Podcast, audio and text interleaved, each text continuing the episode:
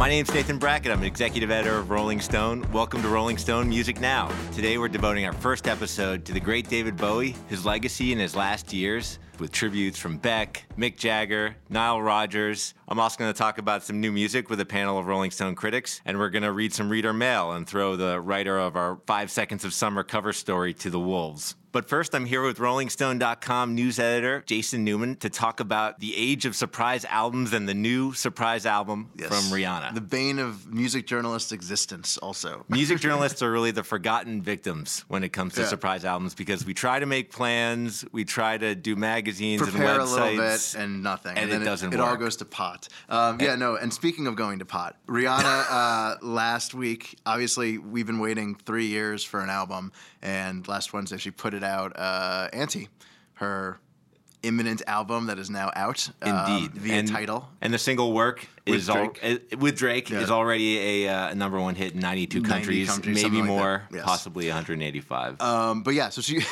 but she put this out on Title, and it was a, it was a little bumpy. Title accidentally leaked the album. Title that's Jay Z's. Jay Z's streaming, Ser- streaming- uh, upstart streaming service. Can we say ill-fated? We can say in the process of being and still ill-fated. There's Right. the future still uncertain, but there's been a lot of criticism. It was of certainly it. an ill-fated release It was ill-fated. It came out early. They leaked it for, for about 20, minutes, minutes, which And is all it takes. 20 minutes is all spread- you need for the Rihanna Navy to just screenshot all the songs, put out the album, distribute it. Later that night, Rihanna puts the album out officially, gives it away for free, which will not be counted in the Billboard uh, 200.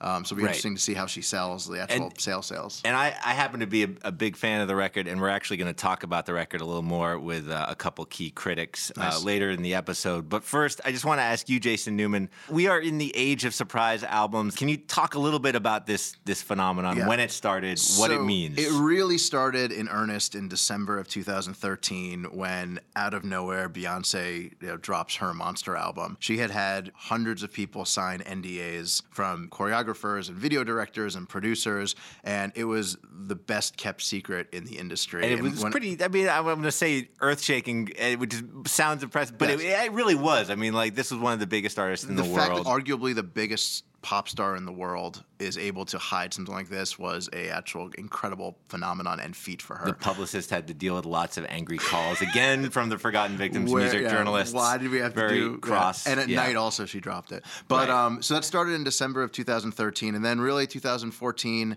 um, and last year you start seeing artists drop. It's kind of Wilco dropped one, and kind of artists all across all genres. maybe not a Beyonce level success, Beyonce, but but- but a excellent record. Star Wars. But, but it was also almost like the mixtapes, right? Like the mixtapes back in the day, people just dropped mixtapes because they finished the album and it was done. Why would you wait on it? And I think what it speaks to is the diminishing power of the record label, where All back right, in so the day, this is the bigger point, really. Like, Right. what this is like, why is it happening now? Like in the now, old, now, like, just to put a little bit of context, in the old days, record labels would tee up all these releases for the end of the Right. year. They would have a marketing plan. Right, they have a You- promotion You would plan, actually have lists every month of Yeah. which records are coming out Right. and schedules that they would try to stick to, and maybe a couple big stars would slide. Right. But now that's kind of gone out the window, and most of the biggest stars, with a few exceptions, put out records whenever they want. And they have, and and you also if you needed lead time, you needed about three months lead time because back when print magazines were more prevalent than online,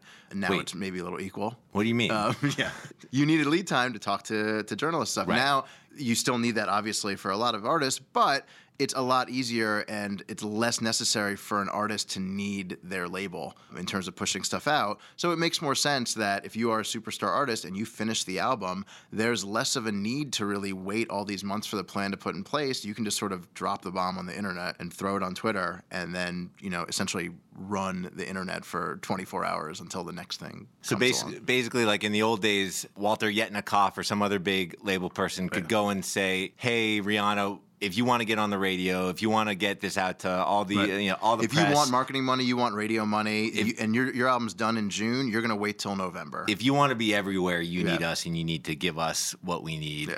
Uh, whereas now. Basically the equivalent of Walter Yetnikoff, Right. is now sitting kind of quietly waiting, basically taking the Rihanna album whenever he can get Well, it. one could argue and being equi- happy about the it. The equivalent of Walter Yetnikoff now is like Daniel Ek at Spotify, or Right. you know, like the guys who the, the new tech tech giants. He's going to be thrilled to hear that. yeah. Well, that's what it is. The last thing I'll add is that these rules really only apply to like the top 0.1% of That's- artists. Like you know- everybody else kind of still needs a little There is an lineup. argument when Radiohead did it, and then with uh with In Rainbows, um, when Radiohead did that, the sort of pay what you want strategy, and everyone's like, oh, this is the future, and every artist can do that. Not really. Most artists aren't Radiohead and don't have the name where they can command that. We're not at the level yet where sort of every artist is this very independent entity. But it does show the proliferation of it, of how many more artists are doing it over the past couple of years. It's So not, like if you're if you're playing like a corner bar, you can't be like surprise the record's this," and out. like, oh "Who the my fuck god! are you? Like, it yeah, might no- not work. No one's gonna care. But it does show like this is not a trend anymore. I don't think. I think it's, we're way past that. I think it's sort of one of the new things, just the new ways to release it. You know? we have to get used to it. So music journalists will never get used to it. No. we like planning, no, but we Uh, have to. Yes. Jason Newman, thank you very much. Thank you for having me. And we're gonna move on to uh, David Bowie. In the villa of all men. In the villa of all men.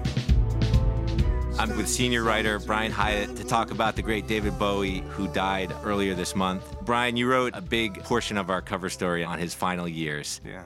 Putting aside the importance of David Bowie and how much all of us loved his music and how important he was to music and style and so many other things. I mean, he's he's someone who belonged to everybody. Geeks felt like they had some ownership of him, but then also somebody like Anna Wintour had to give it up to David Bowie. And so it, I feel like it, it took literally weeks. I've never seen like the extent, with the exception of maybe Michael Jackson. I don't know if I've ever seen a level of response to a musician dying in my lifetime, not including Elvis, which I was too young to really get a, a handle on. Brian, you, you dug really deep into the, the last 10 years of Bowie's life and also the last couple years which are kind of one of the most amazing like end games I've ever seen of an artist's life. He had this incredible flurry of activity uh, Yeah. in his last months and finished his life with a remarkable album that was already getting incredible reviews. It was probably the best reviewed album, I think, as you pointed out, by an artist of his age and from the, like the 60s and 70s classic rock school in years since maybe Dylan's Modern Times. And then he died two days later. He also had a play called Lazarus, which was off Broadway, was this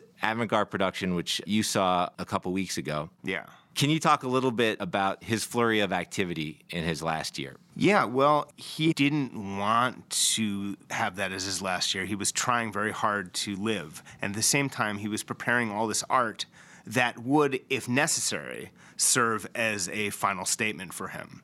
But what we learned is even though Black Star and Lazarus kind of artistically are incredible farewells, he was actually was hoping to record at least one more album. And uh, you know, I spoke to Right. Tony Visconti, who was his longtime producer and friend, And, and, probably closer, at least professionally, to anyone else. One of the longest relationships with Bowie professionally and personally than almost anyone else in his life. Yes. Would you say that's Uh? Yeah. yeah, so this is what Tony had to say about working with him in those last few months. You know, he waits until the end of an album to really write, to finalize the lyrics.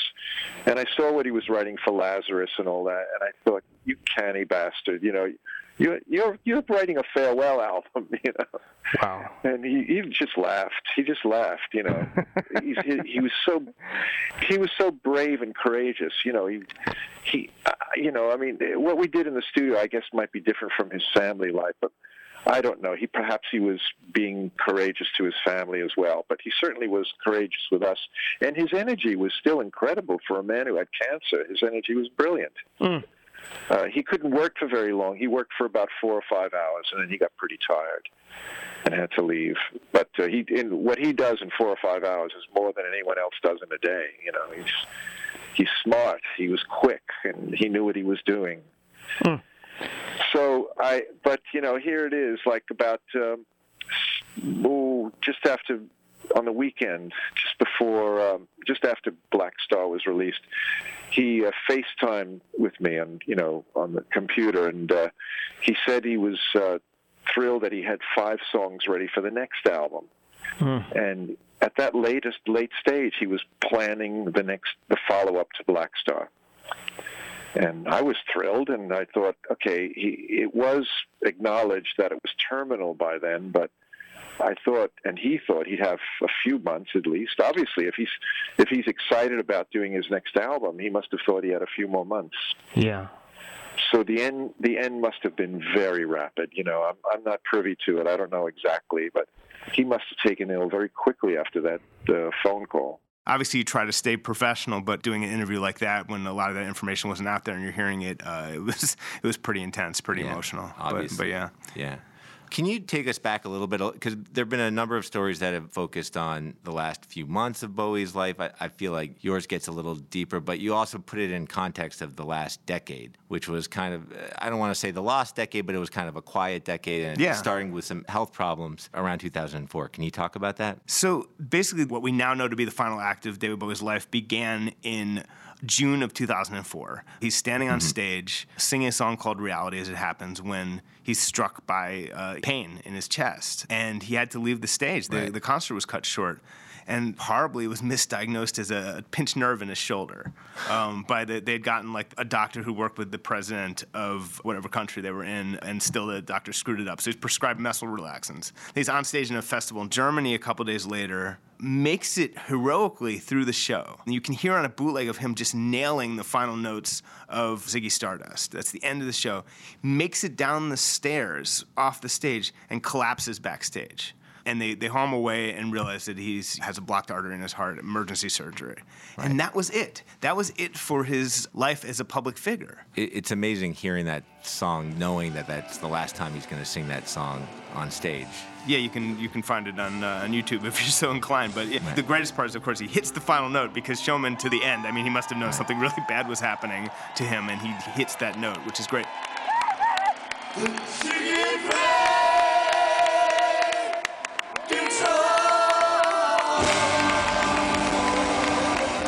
It wasn't the end of his life yet, but it was the end of his career as a public figure. He, he would the- play a few scattered charity shows, one kind of well known one with Arcade Fire and Alicia Keys, but he never went on tour again. Never went on tour again, never did an in depth interview again. And it began this really interesting period when he was kind of hidden away in plain sight. Right. And this is after a very active 90s where he, he, he did a, a- at least half a dozen records. Was it, he was you know available for interviews, was out there. Yeah, there's a million interviews on the Reality album, which was his last album before this break. Like, you know, he was talking to everyone, totally accessible. Right. Um, you'd never know what was coming. Right. And so take us up to the first surprise record and then kind of what happened after that. Next day. Well, so he spent that period doing a bunch of stuff. He, you know, taking his daughter to school. He told Mike Garson, his great keyboardist, that he really just wanted to be a dad, and that was before the heart attack. And he did that. He was painting and drawing, taking his kid to school, going to movies at the Angelica downtown. He would talk about how he, he would sneak into movies if he didn't like the first one at, at the Angelica. I mean, there are a lot of really great details in your story, too. I mean, one thing is he would actually take the subway, supposedly, which I can't believe David Bowie on the subway. Definitely taxis. Let's put it that way. All right, definitely taxis. and, and he had this incredible strategy for putting off people who thought he was David Bowie. Yeah, this is from an essay written by one of his friends. Uh, Apparently, he would just carry around a Greek language newspaper with the hopes that. I've never heard of that. Yes, uh, with, with the hopes that you know, if you saw him, you'd be like, "Oh, that Greek dude looks a hell of a lot like David Bowie," and it, supposedly it worked. I know. could see it working. I could. and then there was also something in your story about a tattoo that I, I don't think a lot of people knew he had. Yeah, this is this is kind of incredible. One of his bandmates from Tin Machine said that while they were on tour in Japan around 1992, Bowie got a tattoo based on a drawing he did of, of Iman riding on a dolphin, and underneath it was the the Serenity Prayer. So because he's also in, in substance abuse re- recovery Right. uh, at that time. Right. But yeah, I did not know that about No, that no. Between you and everybody else who reported on this story, we talked to maybe 20 or 25 people, like people Yeah. like a director of one of his music videos or a film that, who had some interesting things to say. Well, I think the thing in question, he, he did a couple movies. He, he did The Prestige in the 2000s, and, he, Oh, yes, and he yeah. also did this movie, uh, August. And the director, uh, Austin Chick, of this movie, this is a little tiny indie movie, total flop. But Bowie approached the director through his agent and said, I want to do this part as like this dot com executive. And the guy's like, okay. And, and they told Sounds him, good. Yeah. They told him it basically had one precondition, which is under no circumstances, he said, was I allowed to direct him.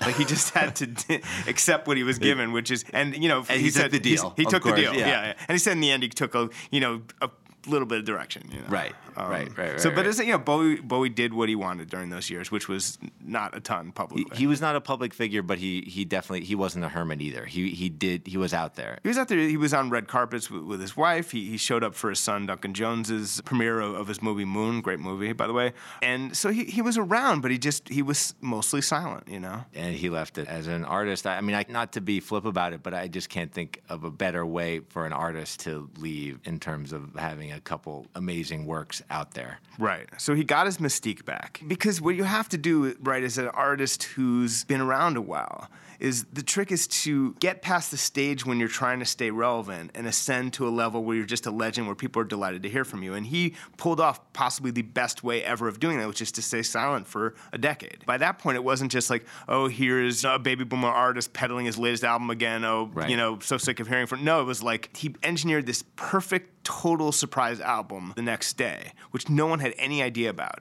and dropped the announcement uh, on his birthday, and people freaked out. And, and apparently, he told Bono, and Bono told us that you know he was really delighted that people were so excited uh, to hear from him Right. because you know it just shows he wasn't sure because he, in his mind, he knew that it had actually been a struggle to promote his last few albums. You know, just as all aging artists face, like people take you for granted. You know, it's almost And it- hard to remember now. Now that everyone's freaking out in, in his absence, but I mean, people were taking him for granted. And especially during the '90s, Yeah. I would say when when he released, as we as we said, about a half dozen albums, and some of them were well reviewed, like Heathen, and some of them weren't. Yeah.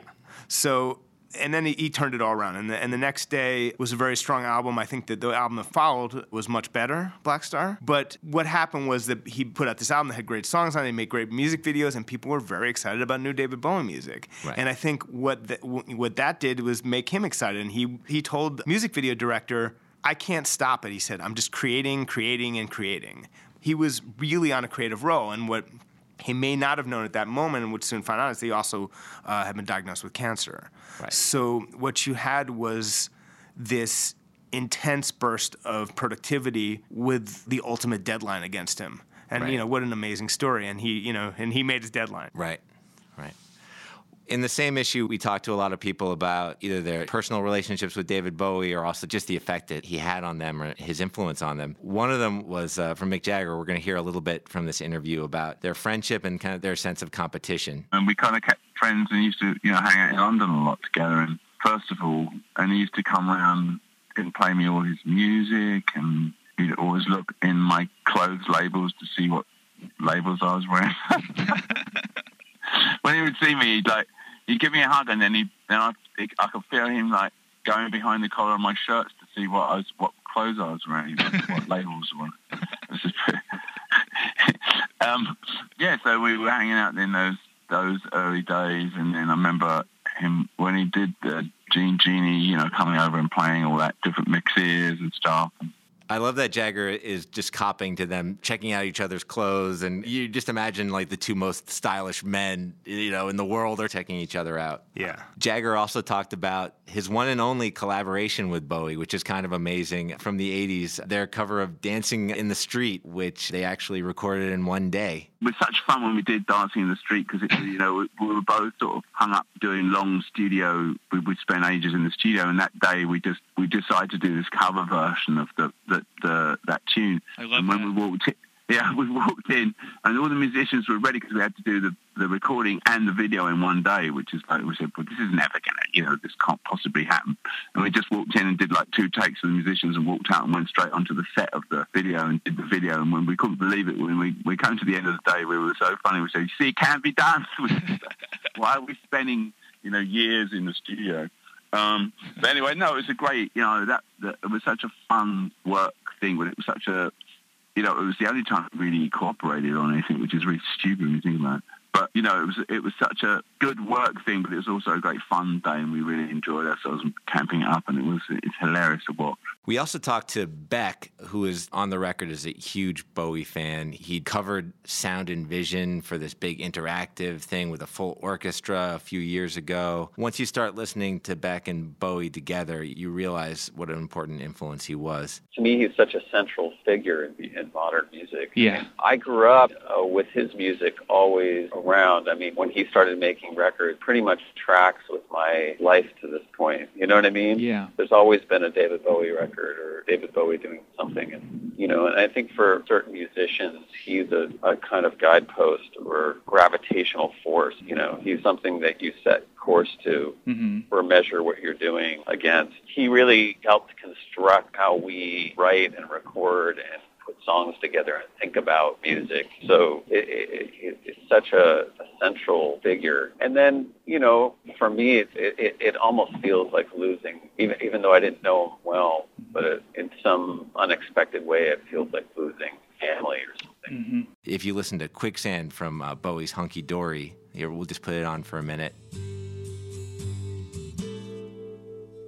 I'm closer to the golden dawn. Immersed in Crowler's uniform.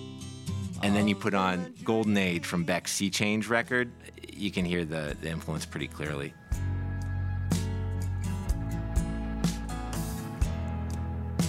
Put your hands on the wheel.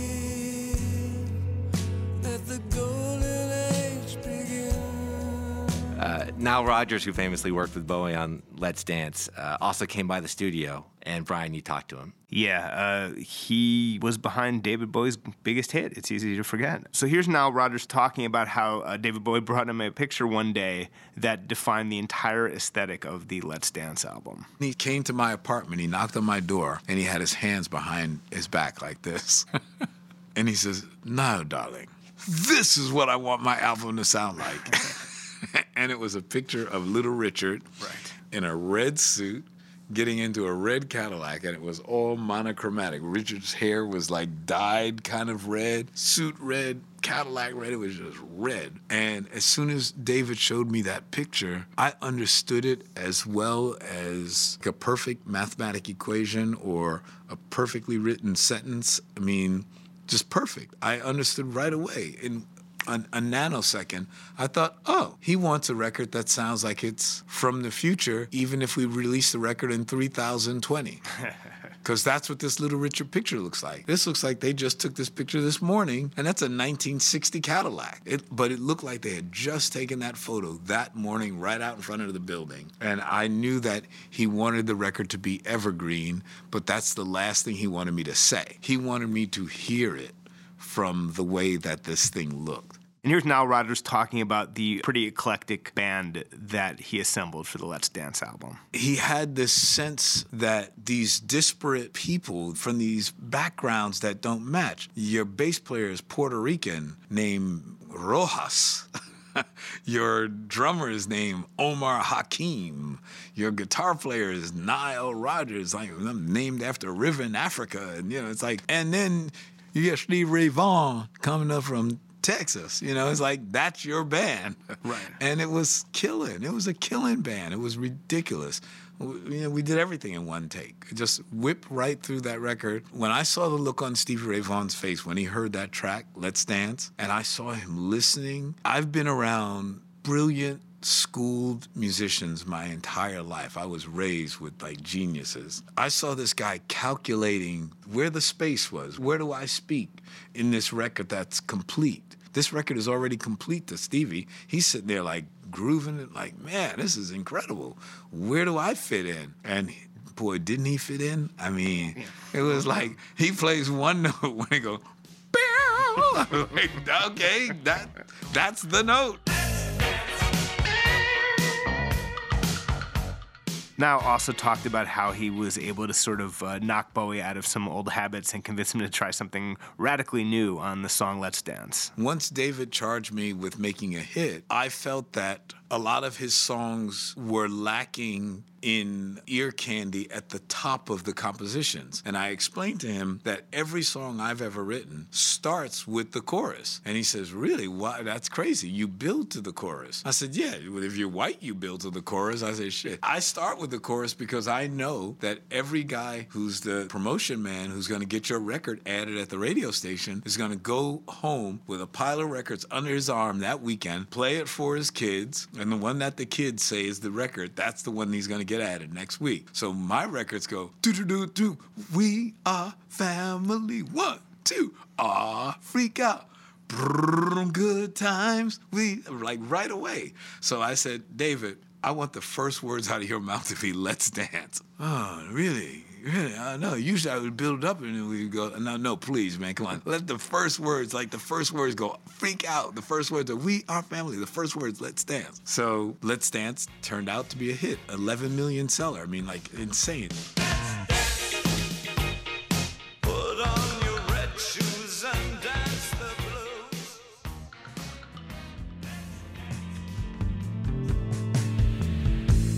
blues. Look up here,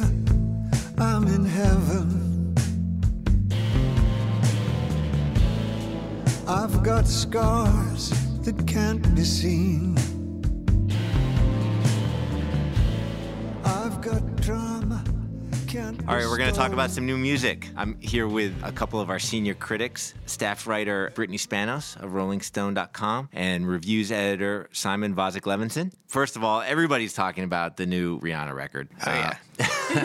Simon, can you tell me a little bit of the history? Because Rihanna is one of the biggest stars out there right now. She was on a real pop schedule for a while. She was putting out an album once a year. Right. From 2006 until 2012, Rihanna put out an album almost every single year. It was a really regular schedule. She could reliably generate pop hits and an album. Right. But then she slowed down. Her Right. most recent album was toward the end of 2012, Talk That Talk. And since then, there's been this sort of pause where Rihanna's fans have been kept waiting. Right. Can you talk a little bit about the new record? So this album, after months and months of anticipation, I think Rihanna's Navy uh, built up a, a healthy level of eagerness to hear it. Dropped sort of semi by surprise on Thursday night, and it's great. It's amazing. It's a real left turn in a lot of ways. I think it's her most kind of album album. It feels a lot less like a collection of pop singles and more like a kind of cohesive uh, experience that takes you to a new and interesting place. Brittany Spanos, how does this record fit into the scheme of Rihanna records? This is definitely Rihanna's riskiest and her just most experimental album. And I also think it's a really great glimpse at off day Rihanna, sort of just like Rihanna, just like listening to psychedelic music and sort of making these really beautiful and hypnotic sounds and showcasing Right. how much she's willing to sort of be like, I'm not going to make the same sort of pop songs that I was making for so long and Right. kind of want to go in a new direction. I, I mean, I think you're right. I think it feels, to my ears, like the first true Rihanna album. Yeah. It's like it's got a vibe all the way through. Even So even the cohesive. even work, which is clearly like an, an awesome single, is really as much about the vibe as the chorus. I mean, it's got Mm-hmm. a chorus, but it's, the producers called it this future dance hall vibe.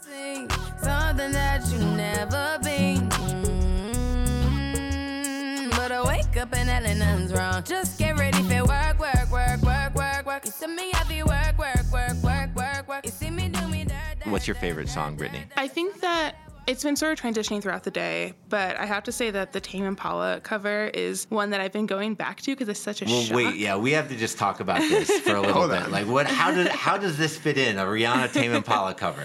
I feel like it's sort of like the thesis of the album. Like she is not going for this radio friendly sort of like it seems like it's meant to be anti-radio. This Right. entire thing is against the grain of what we expect from Rihanna. Well, yeah, for people who don't know Tame Impala, they are like a quintessential Australian indie rock band who headline Governor's Ball, kind of like psychedelic, and Rihanna covers. Uh, Same old mistakes. right. It's incredible. Like she does like a really standard cover of it, but somehow her voice makes it even better. And I hadn't heard that song until I listened to the Rihanna album. So then I went back and I was like, oh, this is so cool. Right. Yeah, that So, pairing. it- how would you compare it to the original? I like this a lot more. Right. Right. I'm also a Rihanna stan, so I'm like Yeah, I mean, I think that song "Same Old Mistakes" was a strong highlight on Tame Impala's album last year, but somehow it just opens up new worlds when Rihanna sings it. It feels like that's the voice you, that song always wanted to have. Right. And just to, I mean, that that pairing is so unexpected. You know, Rihanna, one of the biggest pop stars in the world, and then Tame Impala, this sort of you know weird, cool psychedelic band. It's sort of like if in the '60s the Supremes had covered like a Sid Barrett song. It's like it's so so out there and unexpected, but it works perfectly. Feel like a brand new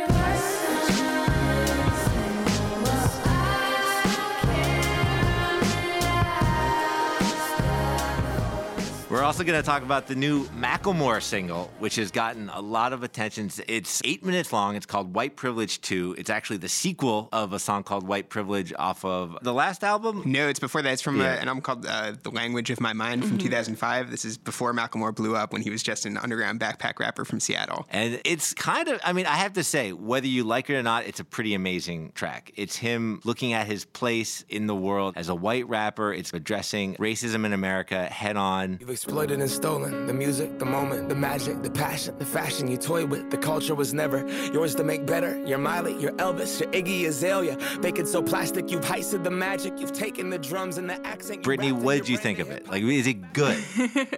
Um, the positives of the song before I get into all of my. It's very diplomatic of with you.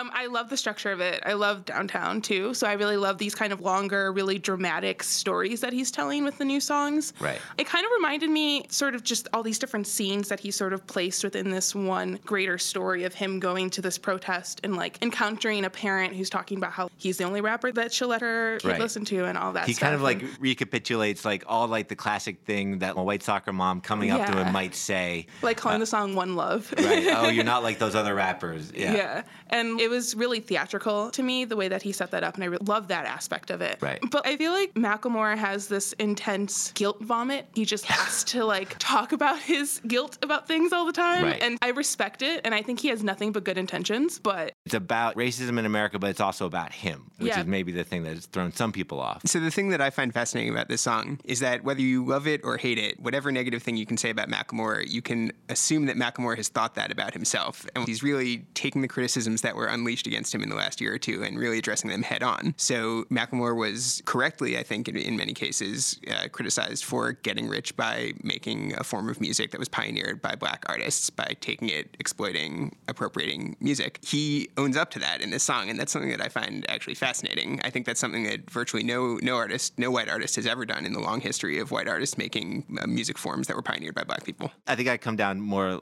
on your side, Simon, in the sense that like whether I like everything about this song, I have to respect him for doing it. There's no part of the song where you feel like, oh, he didn't really think this through. Maybe I don't love every minute of it, but like he certainly went there. He went there. He's grappling with these uncomfortable issues, and there aren't easy answers to these questions. And I think that they're questions that not only white hip hop musicians, but white cultural critics like myself, white hip hop fans, should probably be reckoning with. And I'll say that Macklemore has done more to reckon with it than I have, or most other people I can think of have. All right. Thanks, guys.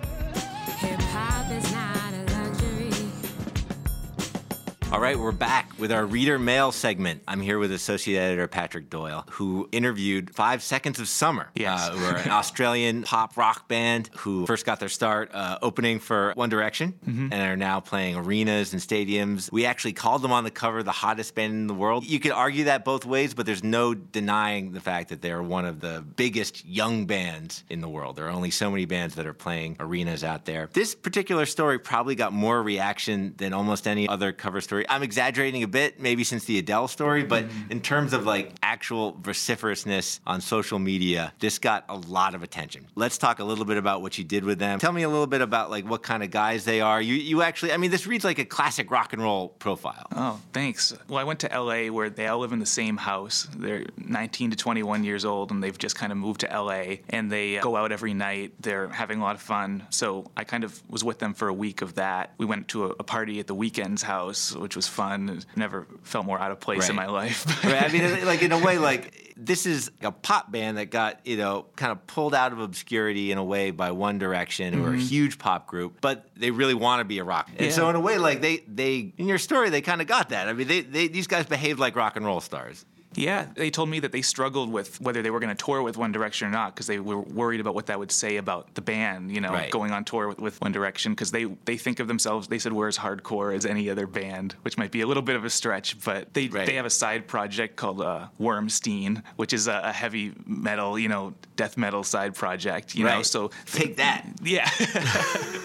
so they're smart. They know if you play something on the radio or watch listen to classic rock radio, they know every song and they sing along to the lyrics. So they are real Right. rock and roll fans. Well, let's get to some of the tweets. I mean, this came out over the holidays and almost immediately. Uh, this, Mhm. was, this was a big topic of debate. Uh, just a few of them. One Twitter reader you know, tweeted at you, Why would you write such a terrible lie about Five Sauce? I hope you get fired, which has not happened uh, yet. Uh, I hope you don't fire me. yeah, it's not going to happen. And, and stop trying to sabotage Five Sauce because they're famous and you're not.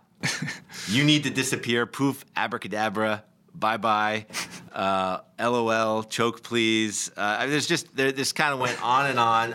I want to read like one of the actual letters we got to the magazine. Okay, this is from a reader named Eliza. This is honestly one of the worst articles I've read. The writer just seemed to be trying to portray the boys as awful people. Everything quoted could have been taken out of context and twisted. It really had nothing to do with them as a band. The article only highlighted sex, crude jokes, and cursing. What about their fans, their success, the gratitude for each other and their band, the new album? Now, before I let you respond to that, Patrick, I would say you do talk about their new album and you talk about how they play, you know, a lot of some of the music as well. Yes, but sure. Wh- why do you think it got this level of reaction from their fans? I think it was surprising because the fans had not seen that side of the band before. Where, you know, they're talking about their past hooking up with girls and the things that they went through when they were coming up. They were very honest about it, and they were more honest than they'd ever been. And I think the only way a lot of the fans know them is through Twitter, uh, the direct line that they have to them. So there wasn't really an unfiltered way of seeing them yet. So some of the fans have their own idea of, of what these guys are like. Right. So this might conflict with that. Right. They have a documentary that they put out themselves, and um, it's good, but it's not like this story at all. They talked about they party every night. They uh, throw huge parties at their house. They uh, stay out until four in the morning a lot, and they're doing everything that a 19 year old would do if he had moved from the suburbs of Australia to LA. I think that the fans were being kind of hard on them, and I mean the band gave me such good access that they didn't hold back anything, and they didn't want to. And I think that right. I mean they, they were very cool about it. They they let me stay with them in their trailer as they talked about everything. So everything, I, I guess the point you're making is that they got they gave you the access that a band that was expecting a tag along with the band profile with a Rolling Stone writer gave you. They yeah. they look they were game to kind of just show the side of themselves. Yeah, they would be talking about you know a lot of things. I don't know if you can say it here or not. and then they would look at me with like kind of a smirk. They were having fun being a little more controversial than they've ever been before, which that's what kind of made the fans. But they were very funny, and I don't. I hope right. that came across in, in, in, the piece. They were very funny guys. They weren't uh, saying this anything with malice or anything like that. I, I certainly know. ended up liking them by the end yeah. of it, and and there were. In fairness, there were like fans who seemed to kind of get the same point. Uh, this is from Sophie, another letter. Everyone keeps saying that this article makes Five Sauce out to be be bad people or something, but I completely disagree. This is the God's honest truth, and I love it. I am a massive fan of the boys, and this is exactly the type of article I want to read about them. It's not the typical, what was your first album? It's it's just an observation and report. Massive stars drink and party and have sex with more than one person, and that doesn't make them bad people. I believe the author did a wonderful job showing this without seeming biased. Oh, thanks, Sophie. All right, we're gonna. We, I think we're gonna end this on a positive note. Uh, yeah. Patrick, thanks for coming. Thank you, Nathan. All right. Yeah. And that's it for today. Thanks for listening to the first episode of Rolling Stone Music Now. Uh, we're going to be available on the iTunes Store every Monday. So please subscribe on the iTunes Store and keep listening.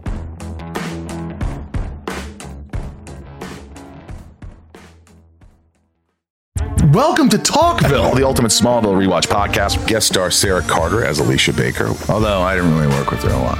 But Tom did, and they had some real big smoochy scenes. Yeah. Can we talk about that? Could there be any more sex? What was a three page makeout scene that just kept going? Good Lord. We get it.